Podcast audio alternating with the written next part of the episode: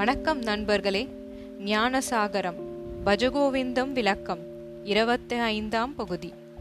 சத்ரௌ mitre புத்ரே பந்தௌ மாகுரு யத்னம் விக்கிரக சந்தௌ சர்வஸ்மின்னபி பஷ்யாத்மானம் சர்வத்ரோத்ருஜ பேதாஞானம் until அகலல் இழைதல் கலைதல் அனைத்தும் நீக்கி நடுநிலை செழித்தால் உண்மை ஒளியினை பற்றி நிலைத்தால் ஓங்கிடும் பரத்தொருள் நிச்சயமே. உனக்கு விரைவில் வீடு பேறு அடைய வேண்டும் என்ற விருப்பம் இருந்தால் பகைவன் மகன் உறவினன் இவர்கள் யாரிடமும் பகைமையோ நட்பையோ பாராட்டாதே. சமச்சித்தம் உடையவனாக இரு. மோக்ஷம் என்பதனை பற்றி பல மணி நேரம் பேசுகிறோம். எனில் அதன் பொருள் என்ன? சிந்திப்பின் விடுதலை பெறுதல் என்பதே விடையாக கிடைக்கும். விடுதலை என்றால் இவ்வுடலிலிருந்து விடுதலை பெற தற்கொலை செய்து கொள்வதா? கட்டாயம் அது விடுதலை இல்லை. அது கோழைத்தனம்.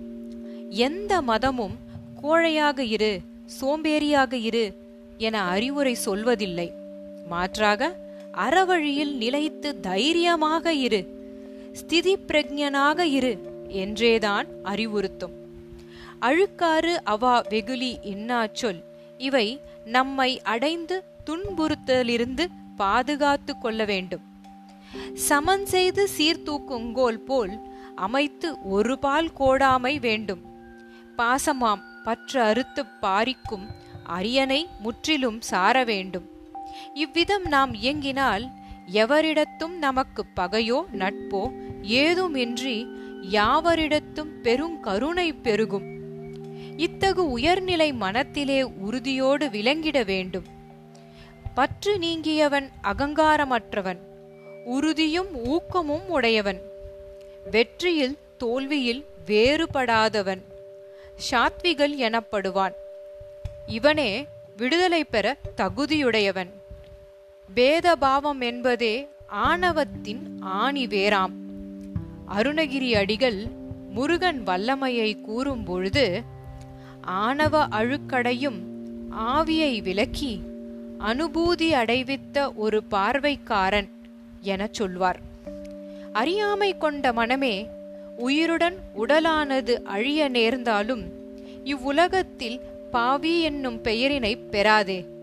உனக்கு பொருள் முதலியவற்றால் உண்டாகும் பெருமையும் தீய உள்ளத்தார் உறவும் வேண்டா எனவும் இவ்வுலகத்தில் பிறந்துவிடின் இருப்பது பொய்யென்றும் ஒரு நாள் இறந்து போவது மெய்யென்றும் எண்ணி இவ்வுலகத்தில் எவருக்கும் தீமையை செய்ய முனையாதே. இந்த உடலால் உண்டான அகம்புறம் ஆகிய பற்றுகளினை விட்டு நீங்குவாயாக.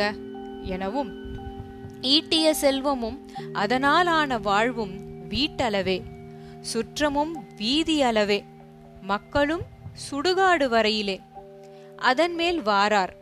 செய்த நல்வினை தீவினை மட்டும் தொடர்ந்து வரும் எனவும் காதற்ற ஊசியும் வாராது கடைவழிக்கே எனவும் கூறுகிறார் பட்டினத்தார். இப்பொன்மொழிகளை சிந்தையில் ஏற்று செயல்பட்டால் விடுதலை என்பது நிதர்சனமே. நன்றி நண்பர்களே அடுத்த பகுதியில் சந்திப்போம்.